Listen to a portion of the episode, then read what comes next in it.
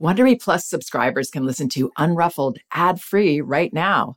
Join Wondery Plus in the Wondery app or on Apple Podcasts.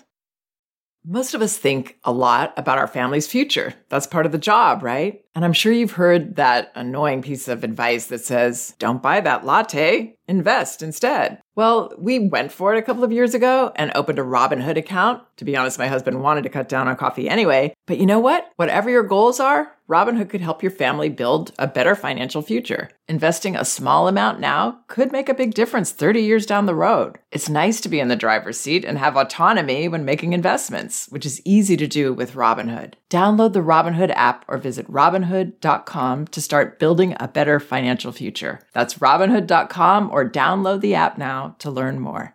Of course, investing involves risk and loss of principal is possible. Returns are not guaranteed. Other fees may apply. Robinhood Financial LLC member SIPC is a registered broker dealer.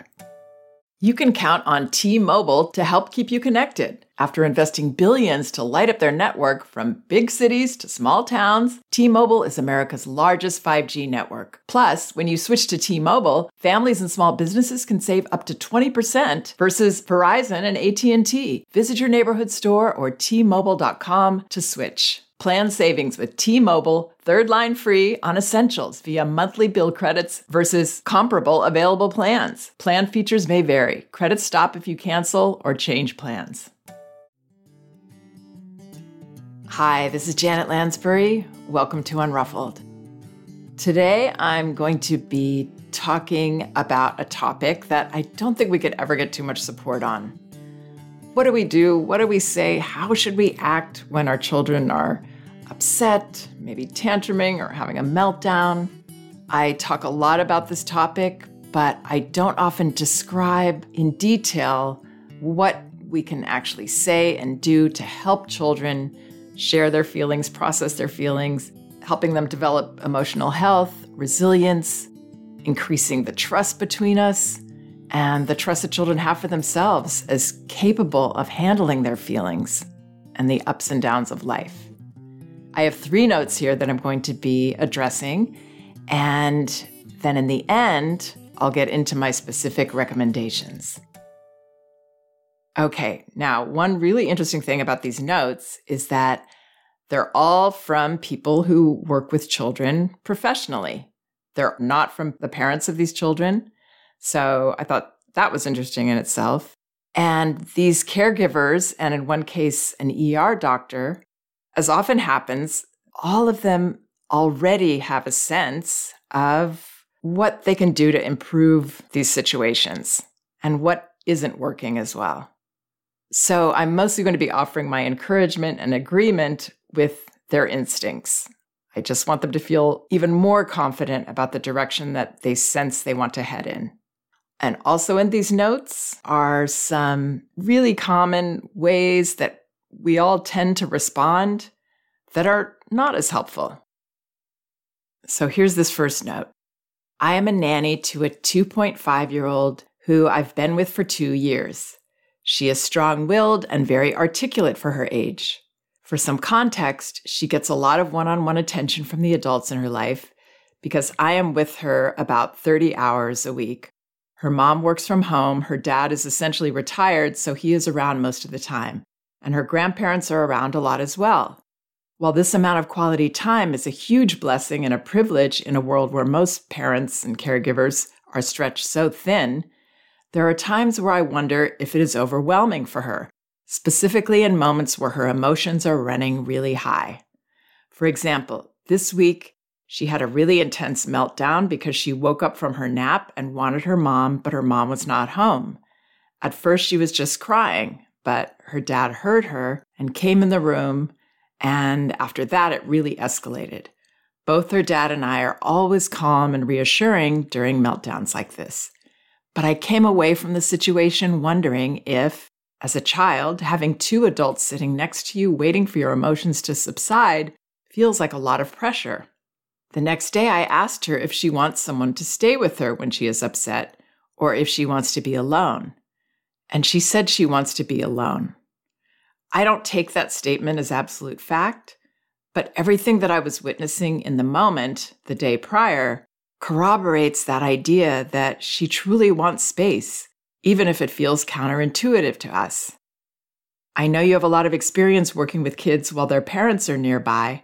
I wondered if you might have any thoughts on this or any specific advice. So, what a perceptive nanny this is. She saw how the child escalated and expressing her feelings seemed to last so much longer because of the way that she and the parent were there. I have the sense that they're stopping everything and sort of making an event out of the child's feelings. And while it's wonderful to be available to the child, you woke up from your nap, and that's a common time that children sometimes have feelings. It's that transition of waking up in the afternoon. It can be a rough one for some children. But then if people are sort of witnessing you like an audience, yes, it can it can extend the whole experience and it can give the message to a child that this is a big deal to us. This is not just the normal passing through of feelings. Now we're stopping everything and saying, this is an event. This is a situation that needs all this attention and care. That's obviously very loving coming from the parents, but yeah, sometimes we don't realize that the message is that this isn't just a normal, natural part of your day. This is a problem. This is, woo, I hope she's okay, and we're going to wait for her to feel better. What I would do instead is definitely not just walk away and leave her alone. That can also give a message the message that we are trying to avoid when you feel this way. So I, I wouldn't recommend that either. What I would recommend is keeping the flow of your afternoon as best you can rather than getting stuck there. And maybe that means confident momentum, helping her up. Come on, let's go. We're going to go in now and help you get up because you're having a rough one. So, helping her to move forward and for you to move forward so you're not just stuck waiting for her. And at the same time, welcoming those feelings as you move her along. And if she doesn't want to come, she doesn't have to come. We'll be right here waiting for you as soon as you feel better. We'll be getting your snack ready. Whatever it is that you would do next, just invite her to come along. While you acknowledge, oh, it's so hard to get up out of bed sometimes, waking up. Yeah, you have feelings about that. Normalizing this. And that not only helps our child, but it helps us not be exhausted by the ups and downs that a child has. Not have to, oh gosh, now we got to wait this one out, this problem. Oh boy. Instead, yeah, you know what? It's going to happen. It's good for her to get it all out. We're not going to rush that at all, but we're going to show her that life goes on feeling however we feel in whatever state we're in, but we're not a stuck audience to this. So I agree with this nanny, not that she should be left alone, but that it doesn't help this little girl to have people stuck there with her, waiting for the emotions to subside. That is pressure. And then if this little girl said she wanted her mom and her mom wasn't home, oh, you wanted your mom, you're stuck with us. Ah, that's really hard. But we're saying that from the understanding that she's safe, it's okay. It's just a feeling, comes and goes. Okay, here's another one. Hi, I'm a childcare worker who uses positive discipline, discipline without shame. I was working with 15 to 32 month olds, but am now working with three to four year olds. Typically, how I would deal with crying would be to let it happen and trust the process and be there for them while not accommodating, which worked wonderfully. Since switching age groups, the adults in the room seemed to be a lot less okay with crying. Instead of letting it run its course, they put a huge emphasis on taking deep breaths, calming their body, etc. This calms them for a while, but then they become upset again within 10 minutes. With this age group, should I be helping move their emotions with these calming techniques? I guess to me, it feels like they are not getting a chance to really feel it and move through it. What is the right time to start teaching these skills? What would you do? Thank you so much. So, again, we have a very insightful caregiver here. There is, I think, encouragement for this that's around and about in parenting advice and childcare advice, that there's some kind of lesson teaching that we need to actively give to children around their feelings. I don't agree with that for the reasons that this childcare worker is noticing, which is that instead of giving the message that your feelings are healthy and normal and they pass, we can give the message that this is something we have to work on with you to make it go away. Obviously, that's not what these teachers or caregivers are intending at all.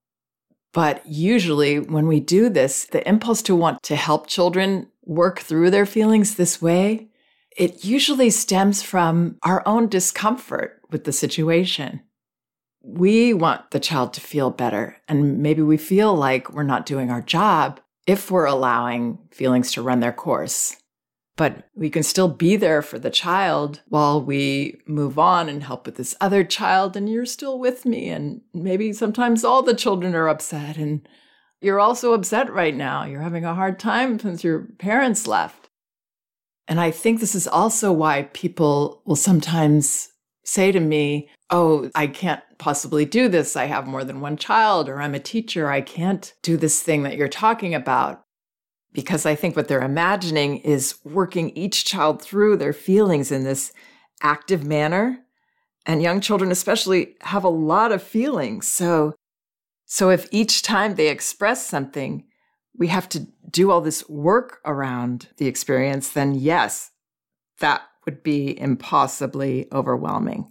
What I'm suggesting is passive acceptance that doesn't use up our energy or stop us in our tracks. It's a big difference. We can be there, we can acknowledge without making this into an event or a problem that we have to fix, that we have to help our child through and do something active to make better. I know it's really hard to be with children when they're upset, but as much as possible, our comfortable presence, that's what helps children through. That's what teaches them through our modeling, through showing them this is a healthy, normal, acceptable state. This is nothing to fear, not a problem. We don't feel good for a while, and then we feel better. And we're here for you the whole way through. We think it's okay. We think it's normal. That's the message we want children to get. And when we're saying, we got to breathe and we got to do all this, we are turning it into, without meaning to, a scarier situation, an unnatural crisis, even situation.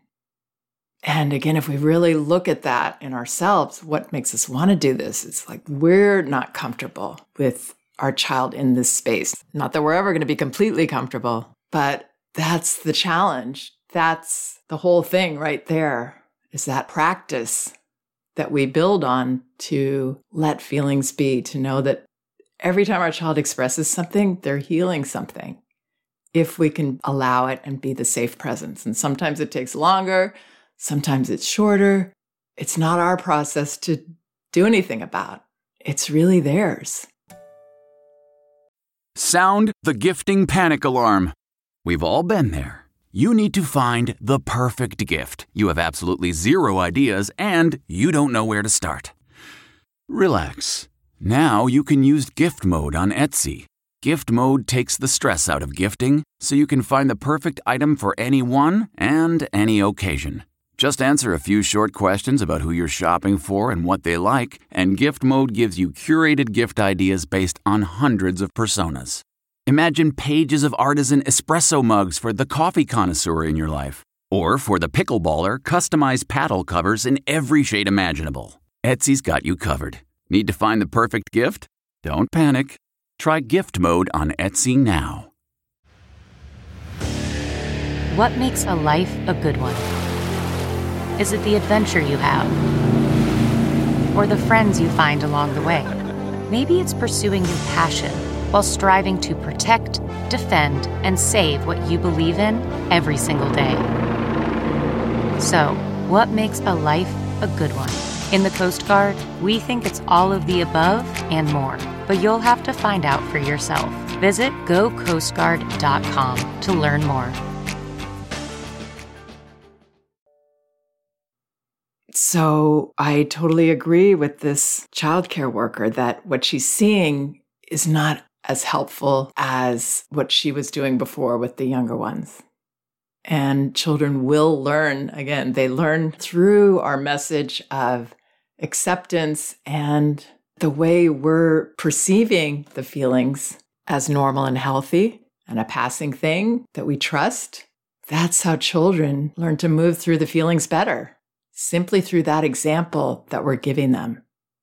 I think a lot of times too that when we're in a field of teaching or even, you know, as a parent, we feel like we're supposed to teach, right?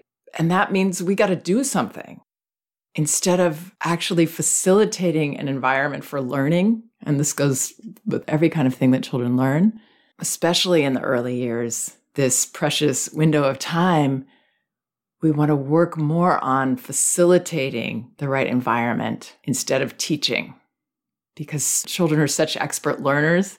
They're learning all the time, but they're not always learning what we want them to learn. That's Magda Gerber's famous quote Be careful what you teach, it might interfere with what they're learning. So we think we're teaching how to work through emotions, how to relax yourself, how to take deep breaths. But what we might be teaching instead is, ooh, this is kind of scary and not normal. And you've got to help yourself to feel better. It's not okay to be in that sad place or that angry place. You've got to get on with it and get past it. Okay, so here's one more question. Uh, this one, I think this came on Instagram and I responded to it. Here it is. May I ask a question? I work as a doctor in the pediatric ER and often have to do painful procedures on children.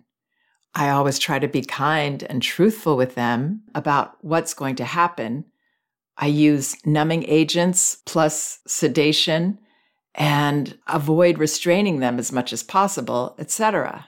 However, understandably, they will still usually become very upset both during and following the procedure.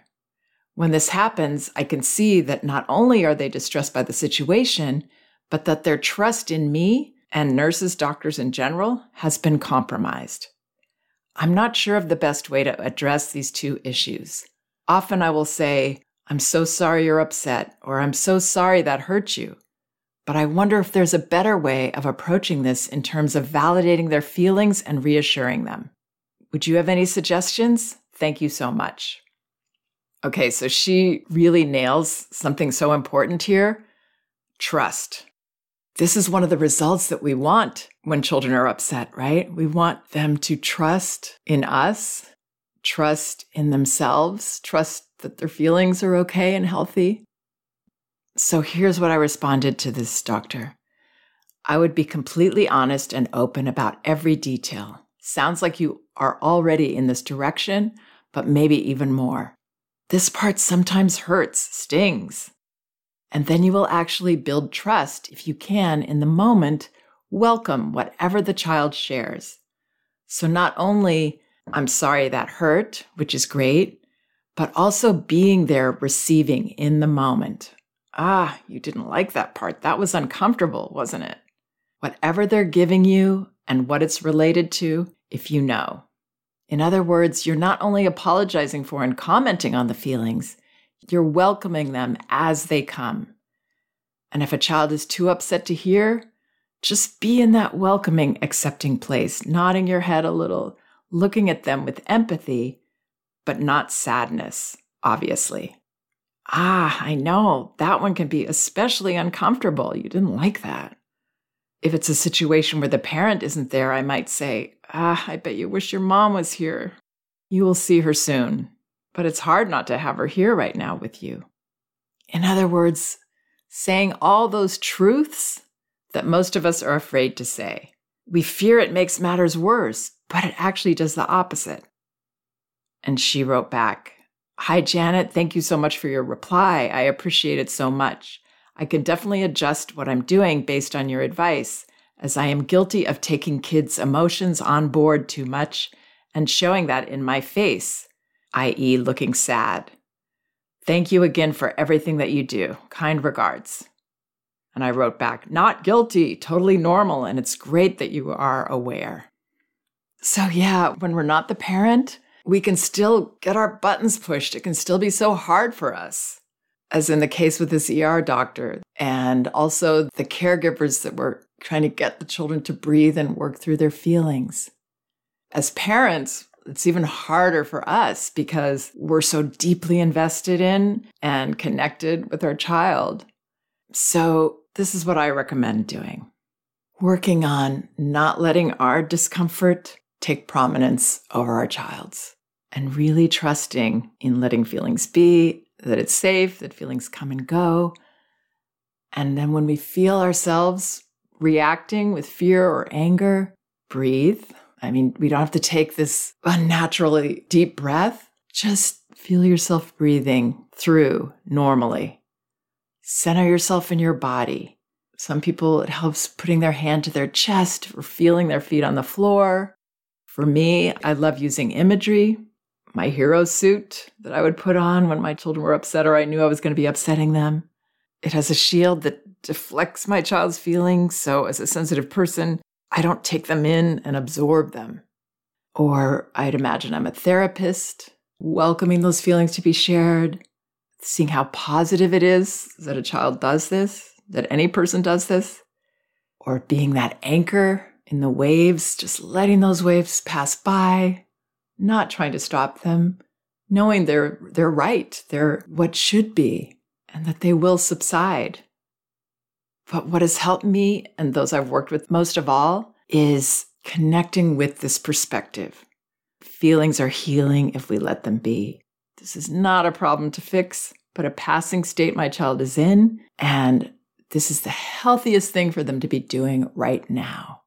And I'm being the greatest parent or teacher or grandparent or caregiver by allowing and supporting this. And in terms of saying something, I wouldn't say anything in the beginning when I'm first working on this, because often those words we want to say are going to come from that place that's not comfortable in us or that's trying to achieve something. And the only thing we want to achieve here is demonstrating how safe this is, how acceptable the situation is. So that's usually better done, at least in the beginning when we're kind of transitioning into this, this way of, of seeing and being. It's better just let your shoulders drop, finding that exhale in yourself. And if your child makes eye contact, just nod your head. And then later, when you are more practiced at this, sometimes words will come out that are always going to be in agreement with what your child is saying, agreement with their right to say it. So, whatever they say, you acknowledge, ah, you didn't like that, or, oh, you wanted to do that thing that I wouldn't let you do, or you think I'm the worst mom. It feels like everything's wrong right now. Just mirroring what they're saying and try not to talk for any other reason. If you're coming from that place of overall acceptance, let that be your guide. So if there's something you need to do or a place you need to help your child move to, do that while still being in that same mode. So comfortable that I can pick you up out of this situation while you're upset. I'm not mad at you. I'm not pushing back on this. I can be that hero helping you through. And then I think it's important to really focus in on our goals overall as we practice this. And I can't say enough how profoundly trust between us is increased when we can meet our children's feelings bravely, with empathy, or at least acceptance, rather than sympathy or fear or impatience, without stopping everything to cater to them being as comfortable as possible, an unrushed presence, not letting our own discomfort take prominence over theirs, perceiving what our child feels as this healthy flow rather than a problem to fix or an ordeal to help them through, I've witnessed the beauty of this hundreds of times with my own children at all ages. And believe me, it never gets easy, though it gets a whole lot clearer with experience that we're doing the right thing. I've done this with children in my classes and even with children that I just met in an in home consultation. I see a result. It feels like I see how I'm going from being a stranger in those cases to becoming somebody who helps them feel a little safer, maybe more seen, accepting them as they are. And often they'll look at you with this kind of surprise. I don't know, a little bit grateful too, maybe. These are the memories I draw upon every time I need to bolster myself to be this person for children and for all people the next time.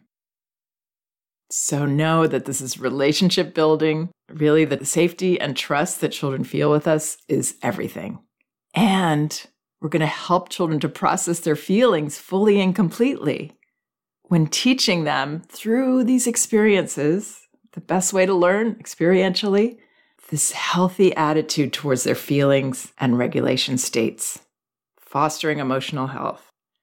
So we can do all of these things through just this one type of experience, letting the feelings be. I'm sure a lot of you listening already know all of this because I do touch on these themes a whole lot. They're so important. But I do feel like for myself, I could never get too much encouragement and too many reminders that this is the groove I want to be in. So I really hope this helps. And for a whole lot more help, if you haven't done so already, please check out my No Bad Kids master course. I go into all these topics tantrums and meltdowns. What do we do when kids say words to us that are unkind? What's driving all these behaviors that children have, and how we can effectively ease them, heal them, at the same time, building this incredible lifelong relationship of mutual respect and trust and enjoyment of each other. How we can enjoy our whole experience as a parent so much more. It's all about the way we see. So I hope you'll check out that course. It's at nobadkidscourse.com, or you can also go through my website, janetlansbury.com. Thank you so much for listening. We can do this. If you like Unruffled, you can listen ad-free right now by joining Wondery Plus in the Wondery app or on Apple Podcasts. Prime members can listen ad-free on Amazon Music. Before you go, tell us about yourself by filling out a short survey at wondery.com/survey.